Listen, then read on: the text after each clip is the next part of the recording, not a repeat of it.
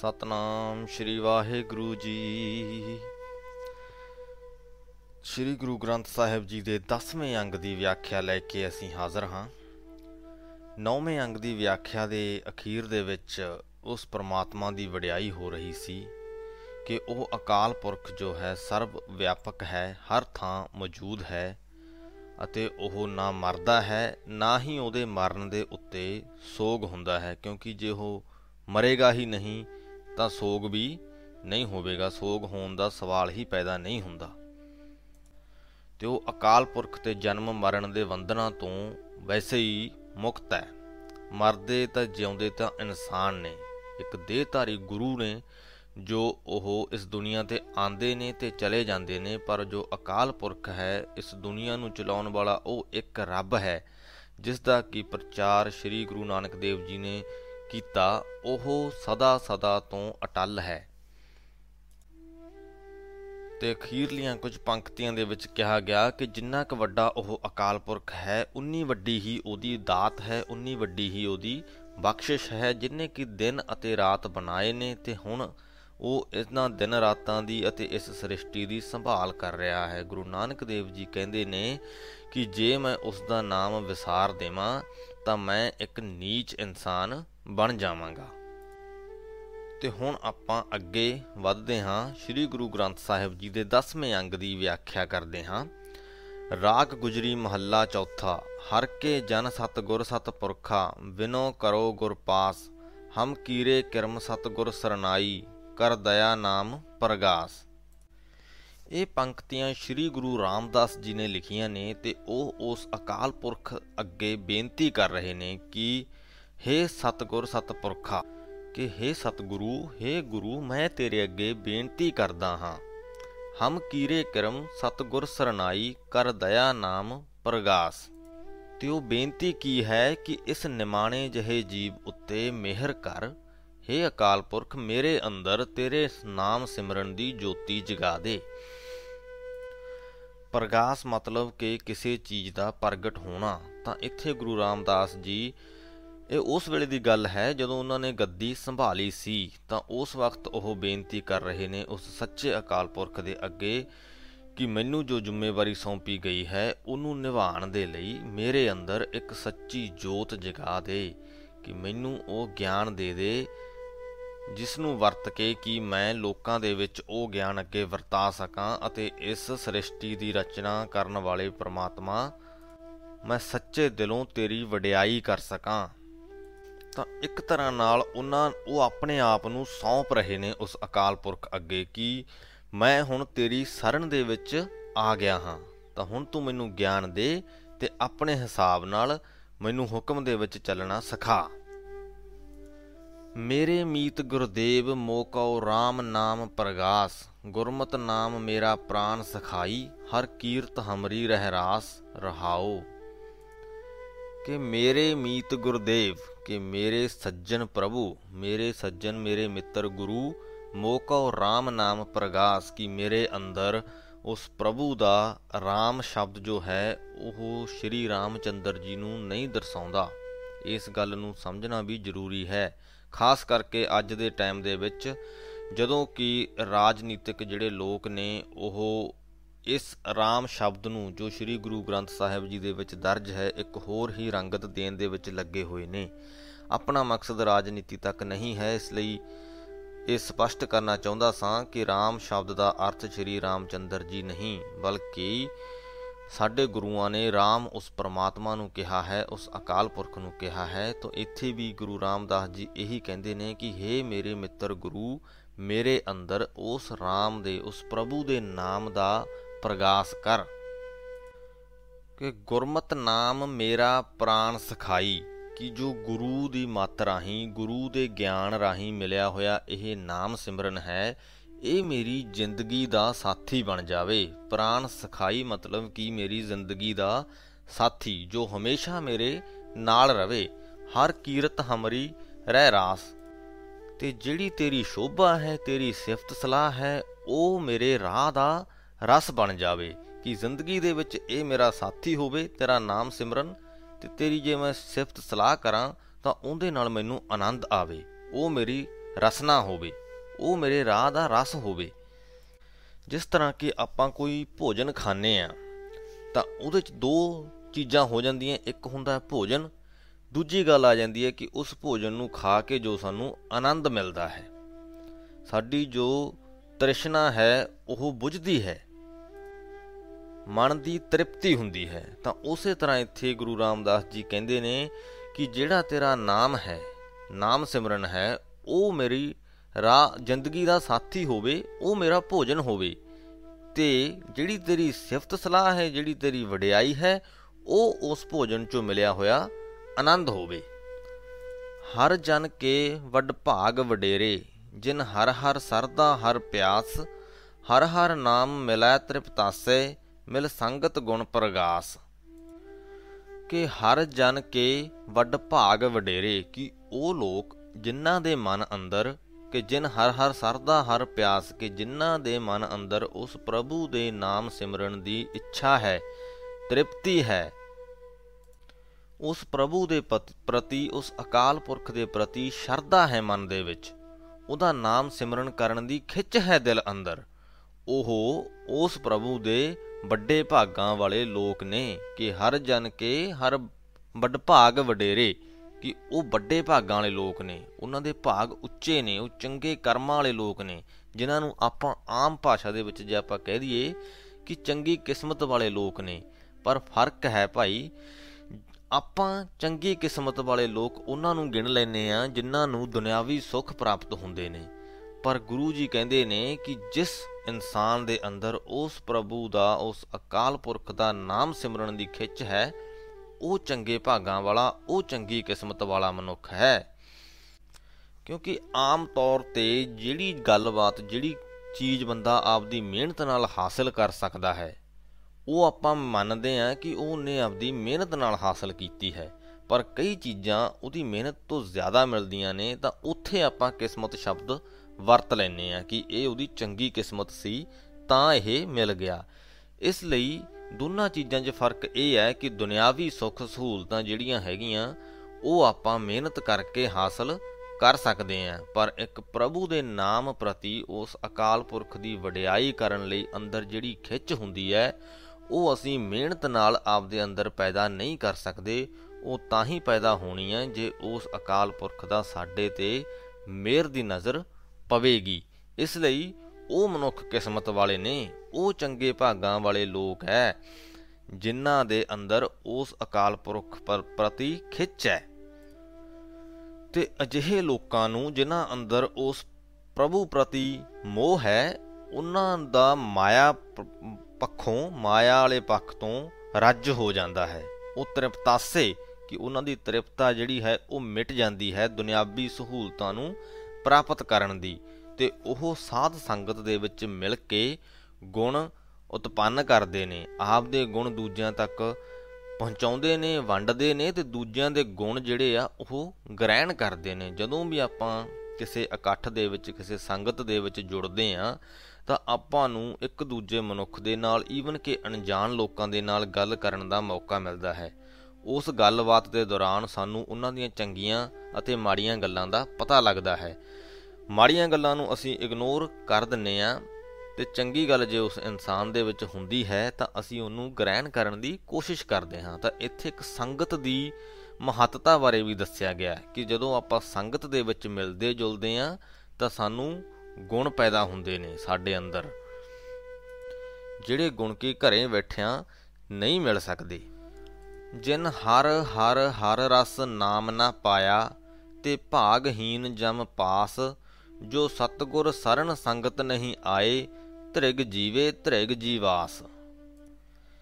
ਤੇ ਜਿਨ ਹਰ ਹਰ ਹਰ ਰਸ ਨਾਮ ਨਾ ਪਾਇਆ, ਕਿ ਜਿਹੜੇ ਮਨੁੱਖਾਂ ਨੇ ਉਸ ਪ੍ਰਮਾਤਮਾ ਦੇ ਨਾਮ ਸਿਮਰਨ ਦਾ ਸਵਾਦ ਨਹੀਂ ਚਖਿਆ, ਜਿਨ੍ਹਾਂ ਅੰਦਰ ਉਹਦੇ ਪ੍ਰਤੀ ਖਿੱਚ ਨਹੀਂ ਹੈ ਤੇ ਭਾਗਹੀਨ ਜਮ ਪਾਸ, ਉਹ ਲੋਕ ਜਮਾਂ ਦੇ, ਯਾਨੀ ਕਿ ਜਮਦੂਤਾਂ ਦੇ ਚੰਗੁਲ ਦੇ ਵਿੱਚ ਫਸੇ ਹੋਏ ਸਮਝੋ।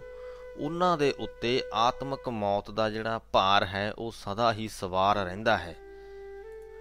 ਤੇ ਇਹ ਉਹ ਬਦਕਿਸਮਤ ਲੋਕ ਹੁੰਦੇ ਨੇ। ਉਹ ਲੋਕ ਬਦਕਿਸਮਤ ਨਹੀਂ ਹੁੰਦੇ ਜਿਨ੍ਹਾਂ ਕੋਲੇ ਖਾਣ ਨੂੰ ਰੋਟੀ ਨਹੀਂ ਜਾਂ ਪਹਿਨਣ ਨੂੰ ਕੱਪੜਾ ਨਹੀਂ। ਜੇ ਉਹਨਾਂ ਦੇ ਮਨ ਦੇ ਵਿੱਚ ਉਸ ਪ੍ਰਭੂ ਪ੍ਰਤੀ ਸ਼ਰਧਾ ਹੈ, ਤਾਂ ਉਹਨਾਂ ਨੂੰ ਉਸ ਜੀਵਨ ਦੇ ਵਿੱਚ ਵੀ ਆਨੰਦ ਮਿਲੇਗਾ। ਉਹ ਗਰੀਬੀ ਤੋਂ ਗਰੀਬੀ ਦੀ ਅਵਸਥਾ ਦੇ ਵਿੱਚ ਵੀ ਉਹਨਾਂ ਦੀ ਜਿਹੜੀ ਮਾਨਸਿਕ ਅਵਸਥਾ ਹੈ, ਉਹ ਆਨੰਦ ਦੀ ਅਵਸਥਾ ਹੋਵੇਗੀ। ਇਸ ਲਈ ਉਹ ਕਿਸਮਤ ਵਾਲੇ ਹੀ ਸਮਝੋ, ਦੂਜੇ ਪਾਸੇ ਅਜੇ ਮਨੁੱਖ ਵੀ ਹੋ ਸਕਦੇ ਨੇ, ਜਿਨ੍ਹਾਂ ਕੋਲੇ ਮਾਇਆ ਦੇ ਗੱਫੇ ਨੇ। ਧਨ ਦੌਲਤਾਂ ਬਥੇਰੀਆਂ ਨੇ, ਪਰ ਮਨ ਦੀ ਅਵਸਥਾ ਅਸ਼ਾਂਤ ਹੈ, ਕਿਉਂਕਿ ਉਹਨਾਂ ਕੋਲੇ ਹਰ ਰਸ ਨਹੀਂ ਹੈ, ਉਹਨਾਂ ਕੋਲੇ ਪਰਮਾਤਮਾ ਦਾ ਨਾਮ ਨਹੀਂ ਹੈ। ਇਸ ਕਰਕੇ ਉਹ ਸਭ ਕੁਝ ਹੁੰਦਿਆਂ ਹੋਇਆਂ ਵੀ ਬਦਕਿਸਮਤ ਲੋਕ ਨੇ। ਅੱਗੇ ਕਹਿੰਦੇ ਨੇ ਕਿ ਜੋ ਸਤਗੁਰ ਸਰਨ ਸੰਗਤ ਨਹੀਂ ਆਏ ਧ੍ਰਿਗ ਜੀਵੇ ਧ੍ਰਿਗ ਜੀਵਾਸ, ਕਿ ਜੋ ਸਤਿਗੁਰੂ ਦੀ ਸੰਗਤ ਦੇ ਵਿੱਚ ਨਹੀਂ ਜੁੜੇ, ਜੋ ਉਸ ਪਰਮਾਤਮਾ ਨਾਲ ਨਹੀਂ ਜੁੜੇ, ਜਿਨ੍ਹਾਂ ਅੰਦਰ ਨਾਮ ਸਿਮਰਨ ਦੀ ਖਿੱਚ ਨਹੀਂ ਹੈ, ਉਹ ਜਿਹੇ ਲੋਕਾਂ ਦੇ ਜੀਵਨ ਦੇ ਉੱਤੇ ਲਾਨਤ ਹੈ। ਉਹਨਾਂ ਦਾ ਜਿਹੜਾ ਜੀਵਨ ਹੈ, ਉਹ ਫਿਟਕਾਰਯੋਗ ਹੈ। ਉਹਨਾਂ ਦਾ ਜੀਵਨ ਕਿਸੇ ਕੰਮ ਦਾ ਨਹੀਂ ਹੈ। ਜਿਨ ਹਰ ਜਨ ਸਤਗੁਰ ਸੰਗਤ ਪਾਈ, ਤਿੰਨ ਧੁਰ ਮਸਤਕ ਲਿਖਿਆ ਲਿਖਾਸ, ਧਨ ਧਨ ਸਤ ਸੰਗਤ ਜਿਤ ਹਰ ਰਸ ਪਾਇਆ, ਮਿਲ ਜਨ ਨਾਨਕ ਨਾਮ ਪ੍ਰਗਾਸ। ਤੇ ਇੱਥੇ ਹੁਣ ਦੂਜੀ ਤਰ੍ਹਾਂ ਦੇ ਲੋਕਾਂ ਦੀ ਗੱਲ ਹੋ ਰਹੀ ਹੈ ਕਿ ਜਿਨ ਹਰ ਜਨ ਸਤਗੁਰ ਸੰਗਤ ਪਾਈ, ਕਿ ਜਿਹੜੇ ਲੋਕਾਂ ਨੇ, ਜਿਹੜੇ ਮਨੁੱਖਾਂ ਨੇ ਉਸ ਸਤਗੁਰ ਦੀ ਸੰਗਤ ਨੂੰ ਪਾ ਲਿਆ ਹੈ, ਉਹਦੇ ਨਾਮ ਸਿਮਰਨ ਵਿੱਚ ਜੋ ਜੁੜੇ ਹੋਏ ਨੇ ਤਿੰਨ ਧੁਰ ਮਸਤਕ ਲਿਖਿਆ ਲਖਾਸ ਕਿ ਉਹਨਾਂ ਦੇ ਮੱਥਿਆਂ ਉੱਪਰ ਉਹਨਾਂ ਦੀ ਕਿਸਮਤ ਚੰਗੀ ਧੁਰੋਂ ਹੀ ਲਿਖੀ ਸਮਝੋ ਕਿ ਉਹ ਧੁਰੋਂ ਹੀ ਚੰਗੀ ਕਿਸਮਤ ਲਿਖਾ ਕੇ ਆਏ ਹੋਏ ਲੋਕ ਨੇ ਜਿਹੜੇ ਸਿਮਰਨ ਦੇ ਵਿੱਚ ਲੱਗੇ ਹੋਏ ਨੇ। ਧੰਨ ਧੰਨ ਸਤ ਸੰਗਤ ਕਿ ਉਹ ਜੋ ਪ੍ਰਭੂ ਦੀ ਸਤ ਸੰਗਤ ਹੈ, ਸਤ ਸੰਗਤ ਭਾਵ ਕਿ ਜਿੱਥੇ ਲੋਕ ਜੁੜ ਕੇ ਕਈ ਲੋਕ ਜੁੜ ਕੇ ਉਸ ਪ੍ਰਮਾਤਮਾ ਦਾ ਨਾਮ ਸਿਮਰ ਰਹੇ ਨੇ, ਉਹਦੇ ਤੇ ਵਿਚਾਰ ਕਰ ਰਹੇ ਨੇ, ਉਹਦਾ ਗਿਆਨ ਗ੍ਰਹਿਣ ਕਰ ਰਹੇ ਨੇ। ਉਹਨੂੰ ਸਤ ਸੰਗਤ ਕਿਹਾ ਗਿਆ ਹੈ ਕਿ ਉਹ ਸਤ ਸੰਗਤ ਜਿਹੜੀ ਆ, ਉਹ ਧੰਨ ਹੈ। ਜਿਤ ਹਰ ਰਸ ਪਾਇਆ, ਮਿਲ ਜਨ ਨਾਨਕ, ਨਾਮ ਪ੍ਰਗਾਸ। ਕਿ ਜਦੋਂ ਲੋਕ ਇਕੱਠੇ ਹੋ ਕੇ ਉਸ ਪ੍ਰਮਾਤਮਾ ਦੇ ਨਾਮ ਦਾ ਸਿਮਰਨ ਕਰਦੇ ਨੇ, ਤਾਂ ਉਹਦੇ ਵਿੱਚੋਂ ਉਹਨਾਂ ਨੂੰ ਆਨੰਦ ਮਿਲਦਾ ਹੈ। ਉਹਦੇ ਵਿੱਚੋਂ ਉਹ ਕਈ ਸਾਰੇ ਗੁਣ ਪ੍ਰਾਪਤ ਕਰ ਲੈਂਦੇ ਨੇ ਤੇ ਉਹਨਾਂ ਦੇ ਮਨਾਂ ਅੰਦਰ ਉਸ ਪ੍ਰਮਾਤਮਾ ਦੇ ਨਾਮ ਦਾ ਪ੍ਰਗਾਸ ਹੋ ਜਾਂਦਾ ਹੈ। ਤੇ ਜਦੋਂ ਮਨ ਦੇ ਅੰਦਰ, ਜਦੋਂ ਦਿਲਾਂ ਦੇ ਅੰਦਰ ਪ੍ਰਮਾਤਮਾ ਦਾ ਨਾਮ ਵਸ ਜਾਵੇ, ਤਾਂ ਫਿਰ ਜੀਵਨ ਵਿੱਚ ਆਨੰਦ ਹੀ ਆਨੰਦ ਹੈ। ਫਿਰ ਸਾਨੂੰ ਦੁਨਿਆਵੀ ਦੁੱਖਾਂ, ਤਕਲੀਫਾਂ ਤੰਗ ਨਹੀਂ ਕਰਦੀਆਂ। ਸਾਡੀ ਮਾਨਸਿਕ ਅਵਸਥਾ ਸਥਿਰ ਹੀ ਰਹਿੰਦੀ ਹੈ। ਰਾਗ ਗੁਜਰੀ ਮਹੱਲਾ ਪੰਜਵਾਂ। ਕਾਹੇ ਰੇ ਮਨ ਚਿਤਬੈ, ਉਦਬਜਾ ਆਹਰ ਹਰ ਜੀਉ ਪਰਿਆ। ਸੈਲ ਪੱਥਰ ਮਹਿ ਜੰਤ ਉਪਾਏ ਤਾਕਾ ਰਿਜਕ ਆਗੈ ਕਰ ਧਰਿਆ। ਕਿ ਕਾਹੇ ਰੇ ਮਨ ਚਿਤਵੈ ਉਦਮ, ਕਿ ਇੱਥੇ ਗੁਰੂ ਜੀ ਆਪਣੇ ਮਨ ਨੂੰ ਸਵਾਲ ਕਰ ਰਹੇ ਨੇ, ਮਨੁੱਖੀ ਮਨ ਨੂੰ ਸਵਾਲ ਕਰ ਰਹੇ ਨੇ ਕਿ हे ਮਨੁੱਖੀ ਮਨਾ, ਤੂੰ ਕਿਉਂ ਬੇਫਾਲਤੂ ਦੀਆਂ ਫਿਕਰਾਂ ਦੇ ਵਿੱਚ ਪਿਆ ਹੋਇਆ ਹੈ? ਕਿਉਂ ਧਨ ਇਕੱਠਾ ਕਰਨ ਲੱਗਿਆ ਹੋਇਆ ਹੈ? ਜਦੋਂ ਕਿ ਜਾ ਆਹਰ ਹਰ ਜੀਉ ਪਰਿਆ ਕਿ ਉਸ ਪਰਮਾਤਮਾ ਨੇ ਜਿਨਨੇ ਤੈਨੂੰ ਬਣਾਇਆ ਉਹਨੇ ਤੇਰੇ ਹਿੱਸੇ ਦਾ ਰਿਜ਼ਕ ਤੇਰੀ ਕਿਸਮਤ ਦੇ ਵਿੱਚ ਲਿਖ ਕੇ ਹੀ ਤੈਨੂੰ ਭੇਜਿਆ ਕਿ ਜਿੰਨਾ ਤੇਰੇ ਹਿੱਸੇ ਦਾ ਹੈਗਾ, ਉਹ ਤੈਨੂੰ ਮਿਲ ਕੇ ਹੀ ਰਹੇਗਾ। ਉਹਦੇ ਲਈ ਤੈਨੂੰ ਫਿਕਰਾਂ ਦੇ ਵਿੱਚ ਪੈਣ ਦੀ ਲੋੜ ਨਹੀਂ। ਲੋੜ ਹੈ ਤਾਂ ਸਿਰਫ ਉਹਦੇ ਨਿਯਮਾਂ ਅਨੁਸਾਰ ਚੱਲਣ ਦੀ। ਉਹਦੇ ਨਿਯਮਾਂ ਅਨੁਸਾਰ ਮਿਹਨਤ ਕਰਨ ਦੀ। ਫਾਲਤੂ ਧਨ ਇਕੱਠਾ ਜਿਹੜਾ ਕਰਨਾ ਹੈ, ਕਿਉਂਕਿ ਆਪਣੀ ਤਮਾ ਜੋ ਹੈ ਉਹ ਕਦੇ ਭਰਦੀ ਨਹੀਂ ਹੈ। ਮਨੁੱਖ ਜਿੰਨਾ ਕੁ ਹਾਸਲ ਕਰੀ ਜਾਂਦਾ ਹੈ, ਉਨੀ ਉਹਦੀ ਲਾਲਸਾ ਹੋਰ ਵੱਧਦੀ ਜਾਂਦੀ ਹੈ। ਤਾਂ ਇੱਥੇ ਉਹ ਸਮਝਾਉਣ ਦੀ ਕੋਸ਼ਿਸ਼ ਕਰ ਰਹੇ ਹਨ ਗੁਰੂ ਜੀ ਕਿ ਉਹ ਜੋ ਹੋਰ ਜ਼ਿਆਦਾ ਇਕੱਠਾ ਕਰਨ ਦੀ ਲਾਲਸਾ ਦੇ ਵਿੱਚ ਜਿਹੜਾ ਤੇਰਾ ਮਨ ਫਿਕਰਾਂ 'ਚ ਪਿਆ ਹੈ, ਉਹ ਛੱਡ ਦੇ। ਉਹ ਫਿਕਰਾਂ ਨਾ ਕਰ, ਜੋ ਤੇਰੇ ਹਿੱਸੇ ਦਾ ਹੈ, ਉਹ ਤੈਨੂੰ ਮਿਲ ਕੇ ਰਹੇਗਾ। ਸੈਲ ਪੱਥਰ ਮਹਿ ਜੰਤ ਉਪਾਏ ਤਾਕਾ ਰਿਜਕ ਆਗਾ ਕਰ ਧਰਿਆ, ਕਿ ਜਿਹੜੇ ਜੀਵ ਜੰਤੂ ਪੱਥਰਾਂ ਦੇ ਵਿੱਚ ਵੀ ਪੈਦਾ ਹੁੰਦੇ ਨੇ, ਉਹਨਾਂ ਦੇ ਹਿੱਸੇ ਦਾ ਰਿਜ਼ਕ ਵੀ ਉਹ ਪਰਮਾਤਮਾ ਪੈਦਾ ਕਰਕੇ ਭੇਜਦਾ ਹੈ। ਲੋੜ ਹੈ ਇੱਕ ਰਸਤਾ ਲੱਭਣ ਦੀ ਤੇ ਉਸ ਰਸਤੇ ਤੇ ਚੱਲਦੇ ਰਹਿਣ ਦੀ। ਹੁਣ ਇਸ ਗੱਲ ਤੋਂ ਆਪਾਂ ਇਹ ਬਿਲਕੁਲ ਨਹੀਂ ਮੰਨ ਲੈਣਾ। ਕਿ ਇਹਦੇ 'ਚ ਤੇ ਸ੍ਰੀ ਗੁਰੂ ਗ੍ਰੰਥ ਸਾਹਿਬ ਦੇ ਵਿੱਚ ਲਿਖਿਆ ਹੈ ਕਿ ਜੀ ਆਪਣੇ ਮਨ ਨੂੰ ਫਿਕਰਾਂ ਕਰਨ ਦੀ ਲੋੜ ਨਹੀਂ, ਪਰਮਾਤਮਾ ਨੇ ਆਪਣੇ ਹਿੱਸੇ ਦਾ ਰਿਜ਼ਕ ਬਣਾ ਕੇ ਭੇਜਿਆ ਤੇ ਉਹ ਆਪਾਂ ਨੂੰ ਮਿਲ ਜਾਣਾ ਪਰ ਉਹਨੂੰ ਲੈਣ ਦੇ ਲਈ ਵੀ ਭਾਈ ਮਿਹਨਤ ਕਰਨੀ ਪੈਂਦੀ ਹੈ। ਮਿਹਨਤ ਕਰਨੀ ਪੈਂਦੀ ਹੈ ਸਹੀ ਰਾਹ ਤੇ। ਸਹੀ ਮਾਤਰਾ ਦੇ ਵਿੱਚ, ਬੇਫਾਲਤੂ ਦੇ ਵਿੱਚ ਜਿਹੜੇ ਆਪਣਾ ਮਨ ਵਿਕਾਰਾਂ ਦੇ ਵਿੱਚ ਫਸਿਆ ਹੈ, ਉੱਥੋਂ ਨਿਕਲਣ ਦੀ ਲੋੜ ਹੈ। ਇੱਕ ਸਬਰ ਦਿਲ ਦੇ ਵਿੱਚ ਹੋਣਾ ਚਾਹੀਦਾ ਹੈ। ਦੋ ਵਕਤ, ਤਿੰਨ ਵਕਤ ਦੀ ਰੋਟੀ ਮਿਲ ਜਾਵੇ, ਉੱਥੋਂ ਤੱਕ ਗੁਰੂ ਜੀ ਆਪਾਂ ਨੂੰ ਦੇਣਗੇ। ਉੱਥੋਂ ਤੱਕ ਦਾ ਰਿਜ਼ਕ ਆਪਣੇ ਲਿਖਿਆ ਹੋਇਆ ਹੈ। ਭਾਵ ਕਿ ਉਹ ਸਾਨੂੰ ਮਿਲਣੋਂ ਨਹੀਂ ਰਹਿ ਸਕਦਾ ਜੇ ਆਪਾਂ ਉਹਦੇ ਰਾਹ ਤੇ ਤੁਰਦੇ ਹਾਂ, ਜੇ ਆਪਾਂ ਮਿਹਨਤ ਕਰਦੇ ਹਾਂ। ਬੈਠਿਆਂ ਬਿਠਾਇਆਂ ਤੇ ਕੁਝ ਵੀ ਨਹੀਂ ਮਿਲਦਾ। ਬਸ ਸਿਰਫ ਲਾਲਸਾਵਾਂ ਨੂੰ ਕਾਬੂ ਕਰਨ ਦੀ ਗੱਲ ਜੋ ਹੈ ਇਹਨਾਂ ਪੰਕਤੀਆਂ ਦੇ ਵਿੱਚ ਕਹੀ ਗਈ ਹੈ।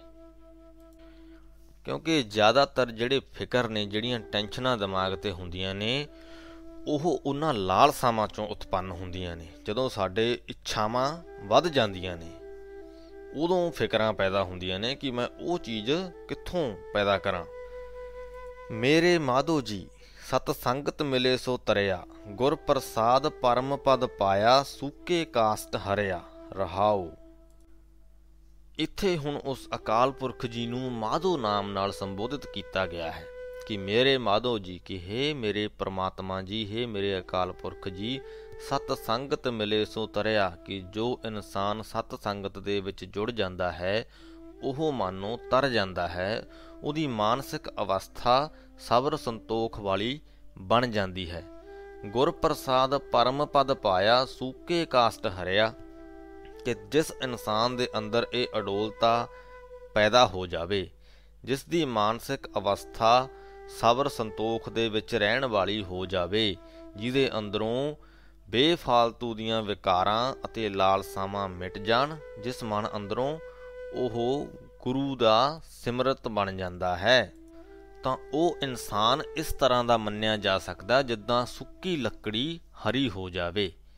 ਉਹ ਇਨਸਾਨ ਦਾ ਜਿਹੜਾ ਸੁੱਕਾ ਹੋਇਆ ਮਨ, ਸੁੱਕਾ ਮਨ ਭਾਵ ਵਿਕਾਰਾਂ ਦੇ ਵਿੱਚ ਫਸਿਆ ਹੋਇਆ ਮਨ, ਹੁਣ ਆਨੰਦ ਦੀ ਅਵਸਥਾ ਵਿੱਚ ਪਹੁੰਚ ਗਿਆ। ਨਾਮ ਸਿਮਰਨ ਨਾਲ, ਉਸ ਪ੍ਰਭੂ ਦੇ ਨਿਯਮਾਂ ਤੇ ਚੱਲਣ ਨਾਲ, ਇੱਕ ਸਬਰ ਸੰਤੋਖ ਦਿਲ ਦੇ ਵਿੱਚ ਪੈਦਾ ਕਰਨ ਨਾਲ, ਤਾਂ ਇਹ ਮੰਨੋ ਕਿ ਉਹਦੀ ਜਿਹੜੀ ਸੁੱਕੀ ਲੱਕੜ ਹੈ ਉਹ ਉਹ ਹਰੀ ਹੋ ਗਈ ਹੈ। ਜਨਨ ਪਿਤਾ ਲੋਕ ਸੁਤ ਬਨਤਾ, ਕੋਈ ਨਾ ਕਿਸ ਕੀ ਧਰਿਆ। ਸਿਰ ਸਿਰ ਰਿਜਕ ਸੰਬਾਹੇ ਠਾਕਰ, ਕਾਹੇ ਮਨ ਭਉ ਕਰਿਆ। ਪਰਮਾਤਮਾ ਦੇ ਨਿਯਮਾਂ ਅਨੁਸਾਰ ਜੇ ਆਪਾਂ ਵੇਖੀਏ, ਤਾਂ ਜਨਨ ਪਿਤਾ ਲੋਕ ਸੁਤ ਬਨਤਾ, ਕੀ ਭੈਣ, ਭਰਾ, ਮਾਂ, ਪਿਓ ਜਾਂ ਪਤਨੀ ਜਾਂ ਬੱਚੇ, ਉਹ ਉਹਨਾਂ ਨੂੰ ਵੀ ਛੱਡੋ, ਉਹਨਾਂ ਤੋਂ ਇਲਾਵਾ ਹੋਰ ਵੀ ਦੁਨੀਆ ਦੇ ਵਿੱਚ ਜਿਹੜੇ ਲੋਕ ਨੇ, ਉਹਨਾਂ ਚੋਂ ਕੋਈ ਵੀ ਇੱਕ ਦੂਸਰੇ ਦਾ ਆਸਰਾ ਨਹੀਂ ਹੈ। ਪਰਮਾਤਮਾ ਦੇ ਨਿਯਮਾਂ ਅਨੁਸਾਰ ਆਪਣਾ ਆਸਰਾ ਇਨਸਾਨ ਖੁਦ ਹੈ, ਪਰ ਅਸੀਂ ਉਹਨਾਂ ਨਿਯਮਾਂ ਨੂੰ ਮੋਡੀਫਾਈ ਕਰ ਲਿਆ। ਅਸੀਂ ਉਹਨਾਂ ਨਿਯਮਾਂ ਨੂੰ ਬਦਲ ਕੇ ਇੱਕ ਦੂਜੇ ਦਾ ਆਸਰਾ ਬਣ ਗਏ।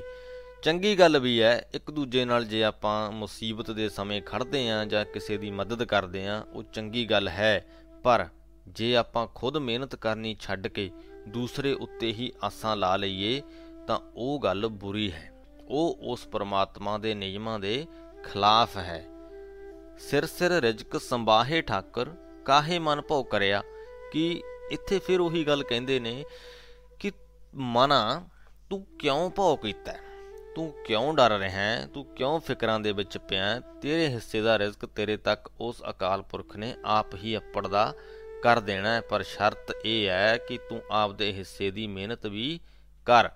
ਇਹ ਨਾ ਹੋਵੇ ਕਿ ਤੂੰ ਆਪਣੇ ਪਿਤਾ ਤੇ ਹੀ ਆਸ ਲਾਈ ਰੱਖੇ ਕਿ ਪਿਤਾ ਹੈ ਤਾਂ ਜਦ ਤੱਕ ਉਹ ਹੈ ਕਿ ਉਹੀ ਤੇਰਾ ਸਭ ਕੁਝ ਕਰੇਗਾ। ਤੂੰ ਜਵਾਨ ਹੋ ਗਿਆ ਤੂੰ ਮਿਹਨਤ ਕਰਨੀ ਹੈ। ਤੇਰੇ ਹਿੱਸੇ ਦੀ ਮਿਹਨਤ ਤੈਨੂੰ ਕਰਨੀ ਪੈਣੀ ਹੈ ਇਹ ਗੱਲ ਬੜੀ ਵਧੀਆ ਆਈ ਹੈ ਗੁਰਬਾਣੀ ਦੇ ਵਿੱਚ ਕਿ ਜਿਸ ਦੇ ਵਿੱਚ ਸਾਨੂੰ ਹਰ ਇੱਕ ਇਨਸਾਨ ਨੂੰ ਆਪਣੀ ਆਪਣੀ ਮਿਹਨਤ ਕਰਨ ਦੇ ਲਈ ਪ੍ਰੇਰਿਤ ਕੀਤਾ ਜਾ ਰਿਹਾ ਹੈ। ਅਕਸਰ ਹੀ ਖਾਸ ਕਰਕੇ ਆਪਣੇ ਦੇਸ਼ ਦੇ ਵਿੱਚ ਅਜਿਹਾ ਹੁੰਦਾ ਹੈ ਕਿ ਜਦ ਤੱਕ ਬਾਪ ਹੈ, ਜਦ ਤੱਕ ਪਿਤਾ ਮਿਹਨਤ ਕਰ ਰਿਹਾ ਹੈ, ਪੁੱਤਰ ਆਪਣੇ ਸਿਰ ਦੇ ਉੱਤੇ ਕੋਈ ਟੈਨਸ਼ਨ, ਕੋਈ ਵੀ ਫਿਕਰ ਨਹੀਂ ਲੈਂਦਾ। ਉਹਨੂੰ ਪਤਾ ਹੈ ਕਿ ਪਿਤਾ ਹੈ, ਉਹ ਕੰਮ ਕਰ ਰਿਹਾ ਹੈ, ਉਹ ਕਮਾ ਰਿਹਾ ਹੈ, ਪੈਸੇ ਘਰ ਵਿੱਚ ਲਿਆ ਰਿਹਾ ਹੈ, ਤਾਂ ਪੁੱਤਰ ਕੀ ਕਰਦਾ ਹੈ? ਉਹਨਾਂ ਪੈਸਿਆਂ ਨੂੰ ਸਿਰਫ ਖਰਚਣ ਤੱਕ ਮਤਲਬ ਹੈ। ਉਹ ਕਿਸੇ ਚੀਜ਼ ਦੀ ਫਿਕਰ ਨਹੀਂ ਕਰਦਾ। ਤਾਂ ਫਿਰ ਅੱਗੇ ਚੱਲ ਕੇ ਜਦੋਂ ਪਿਤਾ ਦਾ ਹੱਥ ਸਿਰ ਦੇ ਉੱਤੇ ਨਹੀਂ ਰਹਿੰਦਾ, ਤਾਂ ਅਜਿਹੇ ਹੀ ਪੁੱਤਰ ਹੁੰਦੇ ਨੇ ਜਿਹੜੇ ਮੁਸੀਬਤਾਂ ਦੇ ਵਿੱਚ ਫਸਦੇ ਨੇ।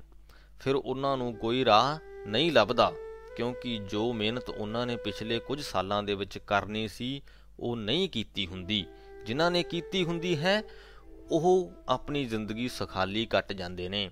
ਤੇ ਜਿਨ੍ਹਾਂ ਨੇ ਉਹ ਮਿਹਨਤ ਨਹੀਂ ਕੀਤੀ ਹੁੰਦੀ, ਉਹ ਫਿਰ ਵਿਕਾਰਾਂ ਦੇ ਵਿੱਚ ਫਸਦੇ ਨੇ। ਤਾਂ ਬੇਸ਼ੱਕ ਪ੍ਰਮਾਤਮਾ ਨੇ ਸਾਨੂੰ ਸਾਡੇ ਹਿੱਸੇ ਦਾ ਰਿਜ਼ਕ ਜੋ ਹੈ ਪਹੁੰਚਾਉਣਾ ਹੈ।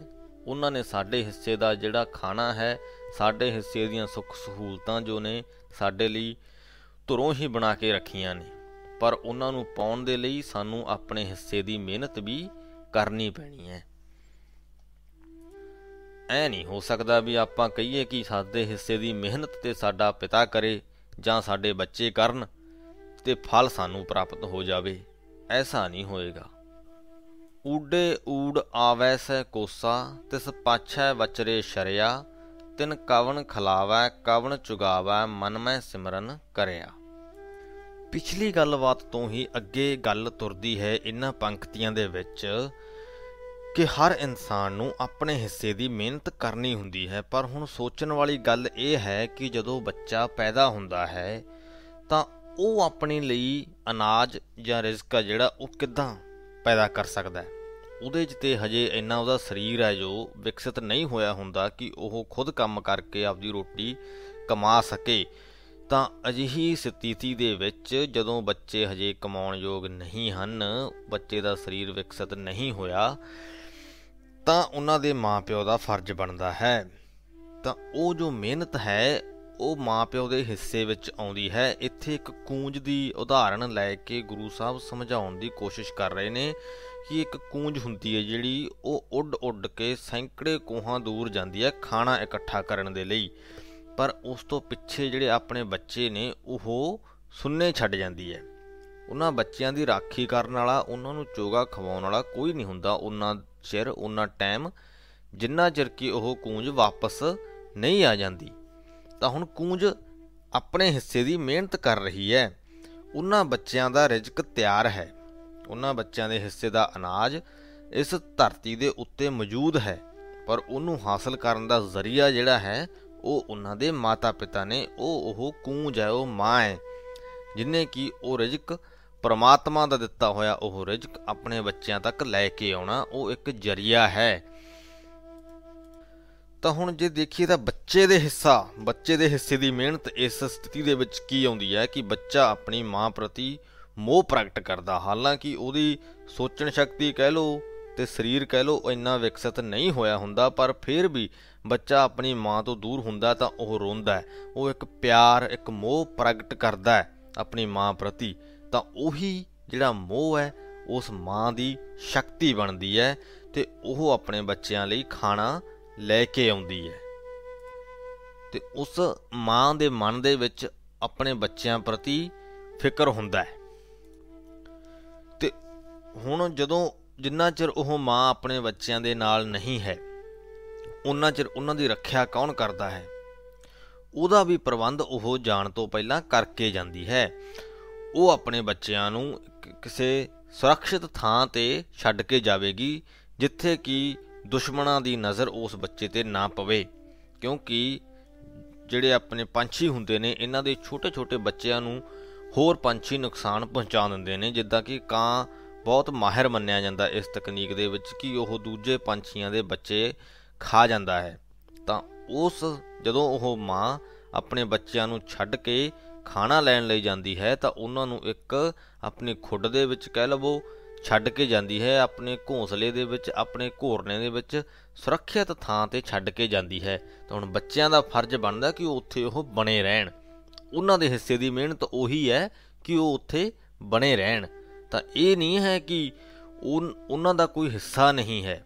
ਹਰ ਇਨਸਾਨ ਦਾ ਹਰ ਵਕਤ ਤੇ ਆਪੋ ਆਪਣਾ ਹਿੱਸਾ ਹੁੰਦਾ ਹੈ ਆਪਣੇ ਹਿੱਸੇ ਦਾ ਰਿਜ਼ਕ ਪ੍ਰਾਪਤ ਕਰਨ ਦੇ ਵਿੱਚ। ਤਾਂ ਉਹ ਆਪਣੇ ਹਿੱਸੇ ਦੀ ਮਿਹਨਤ ਵੀ ਕਰਦੇ ਨੇ, ਤਾਂ ਹੀ ਉਹਨਾਂ ਨੂੰ ਉਹਨਾਂ ਦੇ ਹਿੱਸੇ ਦਾ ਰਿਜ਼ਕ ਵੀ ਮਿਲਦਾ ਹੈ। ਜ਼ਰੂਰੀ ਨਹੀਂ ਹੈ ਕਿ ਸਾਰਾ ਪਰਿਵਾਰ ਹੀ ਖੇਤ ਦੇ ਵਿੱਚ ਕੰਮ ਕਰੇ। ਜੇ ਪਰਿਵਾਰ ਦੇ ਦੋ ਇਨਸਾਨ ਖੇਤ ਵਿੱਚ ਕੰਮ ਕਰਕੇ ਅਨਾਜ ਉਗਾ ਰਹੇ ਨੇ, ਤਾਂ ਬਾਕੀ ਦੇ ਦੋਆਂ ਦਾ ਫਰਜ਼ ਬਣਦਾ ਹੈ ਕਿ ਉਹਨਾਂ ਲਈ ਖਾਣਾ ਦਾਣਾ ਪਕਾ ਕੇ ਉਹਨਾਂ ਤੱਕ ਪਹੁੰਚਾਉਣ, ਉਹਨਾਂ ਦੇ ਲੀੜੇ ਕੱਪੜੇ ਧੋਣ ਹੈਨਾ ਤਾਂ ਵੰਡਿਆ ਜਾਂਦਾ ਹੈ। ਗੱਲ ਇੱਕ ਹੈ, ਵੰਡੀ ਜਾਂਦੀ ਹੈ। ਇੱਕ ਹੀ ਕੰਮ ਦੇ ਕਈ ਹਿੱਸੇ ਹੋ ਕੇ ਆਪੋ ਆਪਣੇ ਹਿੱਸੇ ਦਾ ਕੰਮ ਜਿਹੜਾ ਹੈ ਅਲੱਗ-ਅਲੱਗ ਜੀਵਾਂ ਦੇ ਵਿੱਚ ਵੰਡਿਆ ਜਾਂਦਾ ਹੈ। ਲੋੜ ਹੈ ਉਸ ਹਿੱਸੇ ਨੂੰ ਪਛਾਣਨ ਦੀ ਤੇ ਉਹਦੇ ਉੱਤੇ ਚੱਲਣ ਦੀ। ਆਪਦੇ ਹਿੱਸੇ ਦੀ ਮਿਹਨਤ ਨੂੰ ਪਛਾਣੋ ਤੇ ਉਨੀ ਮਿਹਨਤ ਕਰੋ। ਸਭ ਨਿਧਾਨ 10 ਅਸ਼ਟ ਸਿਧਾਨ, ਠਾਕੁਰ ਕਰ ਤਲ ਧਰਿਆ, ਜਨ ਨਾਨਕ ਬਲ ਬਲ ਸਦਬਲ ਜਾਈਐ, ਤੇਰਾ ਅੰਤ ਨਾ ਪਾਰਾ ਵਰਿਆ। ਸਭ ਨਿਧਾਨ ਮਤਲਬ ਕਿ ਸਾਰੇ ਖਜ਼ਾਨੇ, ਸਾਰੇ ਦੁਨੀਆ ਦੀਆਂ ਚੀਜ਼ਾਂ, ਰਸਤਾਂ, ਬਸਤਾਂ ਅਤੇ 10 ਅਸ਼ਟ ਸਿਧਾਨ ਤੇ ਸਾਰੇ ਤੀਰਥ ਇਸ਼ਨਾਨ, ਜਿਹੜੇ ਨੇ ਠਾਕੁਰ ਕਰ ਤਲ ਧਰਿਆ ਉਸ ਅਕਾਲ ਪੁਰਖ ਦੀ ਤਲੀ ਉੱਤੇ ਧਰੇ ਹੋਏ ਨੇ ਤੇ ਉਹ ਆਪਣੇ ਹਿਸਾਬ ਦੇ ਨਾਲ ਸਾਰਿਆਂ ਜੀਵਾਂ ਦੇ ਵਿੱਚ ਉਹਨਾਂ ਦੀ ਮਿਹਨਤ ਦੇ ਬਰਾਬਰ ਦਾ ਹਿੱਸਾ ਵੰਡਦਾ ਰਹਿੰਦਾ ਹੈ। ਜਨ ਨਾਨਕ, ਬਲ ਬਲ, ਸਦ ਬਲ ਜਾਈਐ, ਤੇਰਾ ਅੰਤ ਨਾ ਪਾਰਾ ਵਰਿਆ ਕਿ हे ਨਾਨਕ, ਉਸ ਪ੍ਰਭੂ ਦੇ ਸਦਕੇ ਜਾ, ਉਹਦੇ ਤੋਂ ਬਲਿਹਾਰੇ ਜਾ, ਜਿਹੜਾ ਕਿ ਇੰਨਾ ਵਿਸ਼ਾਲ ਹੈ, ਇੰਨਾ ਬਿਆੰਤ ਹੈ ਕਿ ਉਹਦਾ ਅੰਤ ਪਾਇਆ ਹੀ ਨਹੀਂ ਜਾ ਸਕਦਾ। ਰਾਗ ਆਸਾ ਮਹੱਲਾ ਚੌਥਾ, ਸੋ ਪੁਰਖ ਇੱਕ ਓੰਕਾਰ ਸਤਗੁਰ ਪ੍ਰਸਾਦ। ਸੋ ਪੁਰਖ ਨਿਰੰਜਨ, ਹਰ ਪੁਰਖ ਨਿਰੰਜਨ, ਹਰ ਅਗਮਾ ਅਗਮ ਅਪਾਰਾ, ਸਭ ਧਿਆਵੈ, ਸਭ ਧਿਆਵਾ ਤੁਧ ਜੀ, ਹਰ ਸੱਚੇ ਸਿਰਜਨਹਾਰਾ ਸਭ ਜੀ ਤੁਮਾਰੇ ਜੀ, ਤੂੰ ਜੀਆਂ ਕਾ ਦਾਤਾਰਾ, ਹਰ ਧਿਆਵੋ ਸੰਤੋ ਜੀ, ਸਭ ਦੁਖ ਵਿਸਾਰਨ ਹਾਰਾ। ਹਰ ਆਪੇ ਠਾਕਰ, ਹਰ ਆਪੇ ਸੇਵਕ ਜੀ, ਕਿਆ ਨਾਨਕ ਜੰਤ ਵਿਚਾਰਾ। ਕਿ ਸੋ ਪੁਰਖ ਨਿਰੰਜਨ, ਹਰ ਪੁਰਖ ਨਿਰੰਜਨ, ਕਿ ਉਹ ਪਰਮਾਤਮਾ ਜੋ ਸਾਰੇ ਜੀਵਾਂ ਦੇ ਵਿੱਚ, ਸਾਰੀ ਸ੍ਰਿਸ਼ਟੀ ਦੇ ਵਿੱਚ ਵਿਆਪਕ ਹੈ, ਹਰ ਥਾਂ ਮੌਜੂਦ ਹੈ, ਉਹ ਨਿਰੰਜਨ ਹੈ। ਨਿਰੰਜਨ ਮਤਲਬ ਕਿ ਮਾਇਆ ਦੇ ਪ੍ਰਭਾਵ ਤੋਂ ਰਹਿਤ ਹੈ। ਉਹਨੂੰ ਕਿਸੇ ਕਿਸਮ ਦਾ ਕੋਈ ਲਾਲਚ ਨਹੀਂ ਹੈ। ਉਹ ਨਿਰਸਵਾਰਥ ਹੋ ਕੇ ਇਹ ਸ੍ਰਿਸ਼ਟੀ ਨੂੰ ਚਲਾ ਰਿਹਾ ਹੈ। ਜੇ ਆਪਾਂ ਮਨੁੱਖਾਂ ਦੀ ਗੱਲ ਕਰੀਏ ਤਾਂ ਉਹ ਕੋਈ ਵੀ ਕਾਰਜ ਕਰਦੇ ਨੇ ਤਾਂ ਉਹਦੇ ਪਿੱਛੇ ਇੱਕ ਲਾਲਚ ਕਹਿ ਲੋ ਜਾਂ ਇੱਕ ਇੱਛਾ ਹੁੰਦੀ ਹੈ ਕਿ ਜੇ ਮੈਂ ਇਹ ਕੰਮ ਕਰੂੰਗਾ ਤਾਂ ਮੈਨੂੰ ਪੈਸੇ ਮਿਲਣਗੇ। ਉਹਨਾਂ ਦੀ ਆਪਣੀ ਜ਼ਰੂਰਤ ਹੈ। ਉਹ ਗਲਤ ਨਹੀਂ ਹੈ। ਜੇ ਆਪਾਂ ਕੰਮ ਕਰਦੇ ਆਂ ਕੰਮ ਕਰਕੇ ਪੈਸਾ ਕਮਾਉਨੇ ਆ ਉਹ ਗਲਤ ਨਹੀਂ ਹੈ ਕਿਉਂਕਿ ਸਾਡੀ ਆਪਣੀ ਜ਼ਰੂਰਤ ਹੈ। ਉਹ ਪਰਮਾਤਮਾ ਤਾਂ ਸਰਵ ਵਿਆਪਕ ਹੈ। ਉਹਨੂੰ ਕੋਈ ਜ਼ਰੂਰਤ ਨਹੀਂ ਹੈ। ਉਹਦੀਆਂ ਲੋੜਾਂ ਉਹ ਖੁਦ ਪਾ ਪੂਰੀਆਂ ਕਰ ਸਕਦਾ ਹੈ, ਪਰ ਜਿਹੜੀ ਉਹ ਸ੍ਰਿਸ਼ਟੀ ਨੂੰ ਚਲਾ ਰਿਹਾ ਹੈ, ਉਹ ਕਿਸੇ ਲੋੜ ਮੁਤਾਬਕ ਨਹੀਂ, ਕਿਸੇ ਲੋੜ ਕਰਕੇ ਨਹੀਂ ਚਲਾ ਰਿਹਾ, ਉਹ ਨਿਰਸਵਾਰਥ ਚਲਾ ਰਿਹਾ ਹੈ, ਉਹ ਨਿਰੰਜਨ ਹੈ, ਉਹਦੇ ਉੱਤੇ ਮਾਇਆ ਦਾ ਕੋਈ ਪ੍ਰਭਾਵ ਨਹੀਂ ਹੈ। ਹਰ ਅਗਮਾ ਅਗਮ ਅਪਾਰਾ ਕਿ ਉਹ ਸ੍ਰਿਸ਼ਟੀ ਦੇ ਕਣ ਕਣ 'ਚ ਮੌਜੂਦ ਹੈ, ਬੜਾ ਹੀ ਬੇਅੰਤ ਹੈ ਅਤੇ ਪਹੁੰਚ ਤੋਂ ਬਾਹਰ ਹੈ। ਸਭ ਧਿਆਵੈ ਸਭ ਧਿਆਵੈ ਤੁਧ ਜੀ। ਹਰ ਸੱਚੇ ਸਿਰਜਣਹਾਰਾ ਕੀ, ਹੈ ਸ੍ਰਿਸ਼ਟੀ ਦੀ ਰਚਨਾ ਕਰਨ ਵਾਲੇ ਸੱਚੇ ਪ੍ਰਭੂ। ਇਸ ਸ੍ਰਿਸ਼ਟੀ ਦਾ ਜੀਵ ਜੀਵ, ਹਰ ਇੱਕ ਜੀਵ, ਹਰ ਇੱਕ ਕਣ ਤੈਨੂੰ ਧਿਆ ਰਿਹਾ ਹੈ। ਸਭ ਜੀ ਤੁਮਾਰੇ ਜੀ, ਤੂੰ ਜੀਆਂ ਕਾ ਦਾਤਾਰਾ। ਤੇ ਸਾਰੇ ਜੀਵ ਨੇ ਜਿਹੜੇ ਉਹ ਤੇਰੇ ਹੀ ਪੈਦਾ ਕੀਤੇ ਹੋਏ ਨੇ, ਤੇ ਤੂੰ ਹੀ ਉਹਨਾਂ ਦਾ ਦਾਤਾਰਾ ਹੈ, ਤੂੰ ਹੀ ਉਹਨਾਂ ਨੂੰ ਦਾਤਾਂ ਬਖਸ਼ਣ ਵਾਲਾ ਪ੍ਰਭੂ ਹੈ। ਹਰ ਧਿਆਵੋ ਸੰਤੋ ਜੀ ਸਭ ਦੁੱਖ ਵਿਸਾਰਨ ਹਾਰਾ ਕਿ ਜਿਹੜੇ ਮਨੁੱਖ ਉਸ ਪ੍ਰਮਾਤਮਾ ਦਾ ਧਿਆਨ ਧਰਦੇ ਨੇ, ਇਸ ਪੰਕਤੀ ਦੇ ਵਿੱਚ ਨਾਨਕ ਦੇਵ ਜੀ ਕਹਿ ਰਹੇ ਨੇ, ਉਹਨਾਂ ਮਨੁੱਖਾਂ ਨੂੰ ਕਿ ਭਾਈ ਪਰਮਾਤਮਾ ਦਾ ਧਿਆਨ ਧਰਿਆ ਕਰੋ, ਮਤਲਬ ਕਿ ਉਹਦੀ ਹੋਂਦ ਨੂੰ ਮੰਨਿਆ ਕਰੋ। ਮੰਨੋ ਕਿ ਪਰਮਾਤਮਾ ਹੈ ਇਸ ਸ੍ਰਿਸ਼ਟੀ ਦੇ ਕਣ-ਕਣ ਦੇ ਵਿੱਚ। ਮੰਨਣ ਤੋਂ ਭਾਵ ਇਹ ਨਹੀਂ ਕਿ ਉਹਦੀ ਪੂਜਾ ਕਰੋ, ਇਹ ਨਹੀਂ ਕਿ ਉਹਦੇ ਤੋਂ ਆਸਾਂ ਲਾਓ, ਇਹ ਨਹੀਂ ਕਿ ਉਹ ਤੋਂ ਮੰਨਤਾ ਮੰਗੋ। ਮੰਨਣ ਤੋਂ ਭਾਵ ਇਸ ਗੱਲ ਦੀ ਪੁਸ਼ਟੀ ਕਰਨਾ, ਇਸ ਗੱਲ ਨੂੰ ਮੰਨ ਲੈਣਾ ਕਿ ਹਾਂ, ਪਰਮਾਤਮਾ ਹੈ, ਸ੍ਰਿਸ਼ਟੀ ਦੇ ਕਣ ਕਣ 'ਚ ਮੌਜੂਦ ਹੈ ਤੇ ਉਹ ਇਸ ਸ੍ਰਿਸ਼ਟੀ ਨੂੰ ਚਲਾ ਰਿਹਾ ਹੈ। ਤੇ ਜੇ ਆਪਾਂ ਇਹ ਗੱਲ ਮੰਨ ਲਈਏ, ਤਾਂ ਸਾਡੇ ਦੁੱਖਾਂ ਦਾ ਨਾਸ਼ ਹੋ ਜਾਣਾ ਹੈ। ਸਾਡੇ ਦੁੱਖ ਹੈ ਜਿਹੜੇ ਉਹ ਵਿਸਾਰੇ ਜਾਣਗੇ ਕਿ ਸਭ ਦੁੱਖ ਵਿਸਾਰਨ ਹਾਰਾ। ਹਰ ਆਪੇ ਠਾਕਰ, ਹਰ ਆਪੇ ਸੇਵਕ ਜੀ। ਕਿਆ ਨਾਨਕ ਜੰਤ ਵਿਚਾਰਾ, ਕਿ ਉਹ ਆਪ ਹੀ ਠਾਕੁਰ ਹੈ, ਮਤਲਬ ਆਪ ਹੀ ਮਾਲਕ ਹੈ, ਆਪ ਹੀ ਸੇਵਕ ਹੈ। ਤੇ ਉਹਦੇ ਤੋਂ ਬਿਨਾ ਕਿਆ ਨਾਨਕ ਜੰਤ ਵਿਚਾਰਾ, ਕਿ ਉਹਦੇ ਤੋਂ ਬਿਨਾ ਨਾਨਕ ਕੀ ਹੈ, ਨਾਨਕ ਦੀ ਹਸਤੀ ਕੀ ਹੈ, ਉਸ ਪਰਮਾਤਮਾ ਤੋਂ ਬਿਨਾ? ਜੇ ਆਪਾਂ ਇੱਕ ਇਨਸਾਨ ਦੇ ਤੌਰ ਤੇ ਸੋਚੀਏ, ਤਾਂ ਉਸ ਅਕਾਲ ਪੁਰਖ ਤੋਂ, ਪਰਮਾਤਮਾ ਤੋਂ, ਰੱਬ ਤੋਂ ਬਿਨਾ ਸਾਡੀ ਕੋਈ ਹਸਤੀ ਨਹੀਂ ਹੈ। ਸਾਡੇ ਸਰੀਰ ਨੂੰ ਬਣਿਆ ਰਹਿਣ ਦੇ ਲਈ, ਜਿਉਂਦਾ ਰਹਿਣ ਦੇ ਲਈ ਸਾਹਾਂ ਦੀ ਲੋੜ ਹੈ। ਜਿੰਨਾ ਚਿਰ ਇਹ ਸਾਹ ਚੱਲਦੇ ਐ ਸਾਡਾ ਸਰੀਰ ਚੱਲਦਾ ਹੈ। ਅਸੀਂ ਜੀਵਤ ਹੈ। ਜਿੱਦੇ ਇਹ ਸਾਹ ਮੁੱਕ ਗਏ, ਸਾਡੀ ਮ੍ਰਿਤਿੂ ਹੋ ਜਾਂਦੀ ਹੈ, ਮੌਤ ਹੋ ਜਾਂਦੀ ਹੈ, ਆਪਣਾ ਜੀਵਨ ਹੈ ਜਿਹੜਾ, ਉਹ ਖਤਮ ਹੋ ਜਾਂਦਾ ਹੈ। ਤਾਂ ਹੁਣ ਇਹ ਸਾਹ ਕਿਹਦੀ ਦੇਣ ਹੈ? ਅਕਾਲ ਪੁਰਖ ਦੀ। ਸਾਹ ਲੈਣ ਲਈ ਸਾਨੂੰ ਆਕਸੀਜਨ ਦੀ ਲੋੜ ਪੈਂਦੀ ਹੈ। ਕਹਿਣ ਨੂੰ ਆਪਾਂ ਕਹਿ ਸਕਦੇ ਹਾਂ ਕਿ ਆਕਸੀਜਨ ਸਾਨੂੰ ਦਰਖਤਾਂ ਤੋਂ ਮਿਲਦੀ ਹੈ ਤੇ ਦਰਖਤ ਤੇ ਇਨਸਾਨ ਵੀ ਲਾ ਸਕਦਾ ਹੈ। ਪਰ ਦਰਖਤਾਂ ਨੂੰ ਆਕਸੀਜਨ ਪੈਦਾ ਕਰਨ ਦੇ ਲਈ, ਉਹਨਾਂ ਦੀ ਅੰਦਰੂਨੀ ਪ੍ਰਕਿਰਿਆ ਦੇ ਲਈ ਜਿਹਦੇ ਤਹਿਤ ਕੀ ਆਕਸੀਜਨ ਬਣਦੀ ਹੈ, ਸੂਰਜ ਦੀ ਰੌਸ਼ਨੀ ਦੀ ਲੋੜ ਹੈ। ਹੁਣ ਸੂਰਜ ਦੀ ਰੌਸ਼ਨੀ ਤੇ ਇਨਸਾਨ ਨਹੀਂ ਦੇ ਸਕਦਾ ਨਾ। ਸੂਰਜ ਦੀ ਰੌਸ਼ਨੀ ਕੌਣ ਦਿੰਦਾ ਹੈ? ਅਕਾਲ ਪੁਰਖ, ਪਰਮਾਤਮਾ ਦਿੰਦਾ ਹੈ ਸੂਰਜ ਦੀ ਰੌਸ਼ਨੀ।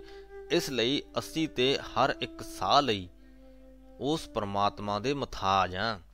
ਜੇ ਉਹ ਸੂਰਜ ਦੀ ਰੌਸ਼ਨੀ ਦੇਣੀ ਬੰਦ ਕਰ ਦਵੇ ਜਾਂ ਚੰ드ਰਮਾ ਦੀ ਰੌਸ਼ਨੀ ਦੇਣੀ ਬੰਦ ਕਰ ਦਵੇ, ਜਿਹੜੀ ਕਿ ਪੌਦਿਆਂ ਦੇ ਵਿੱਚ ਜਾਂ ਫਸਲਾਂ ਦੇ ਵਿੱਚ ਫਲ ਔਰ ਰਸ ਭਰਨ ਦੇ ਕੰਮ ਆਉਂਦੀ ਹੈ, ਜਿਹਦਾ ਕੀ ਮਹੱਤਵ ਹੈ ਕਿ ਉਹ ਫਲਾਂ, ਫਸਲਾਂ ਦੇ ਵਿੱਚ ਰਸ ਭਰਦੀ ਹੈ ਚੰ드ਰਮਾ ਦੀ ਰੌਸ਼ਨੀ ਉਹ ਬੰਦ ਕਰ ਦਵੇ, ਤਾਂ ਕੀ ਅਸੀਂ ਆਪਦੀ ਹੋਂਦ ਨੂੰ ਬਣਾ ਰੱਖ ਪਾਵਾਂਗੇ?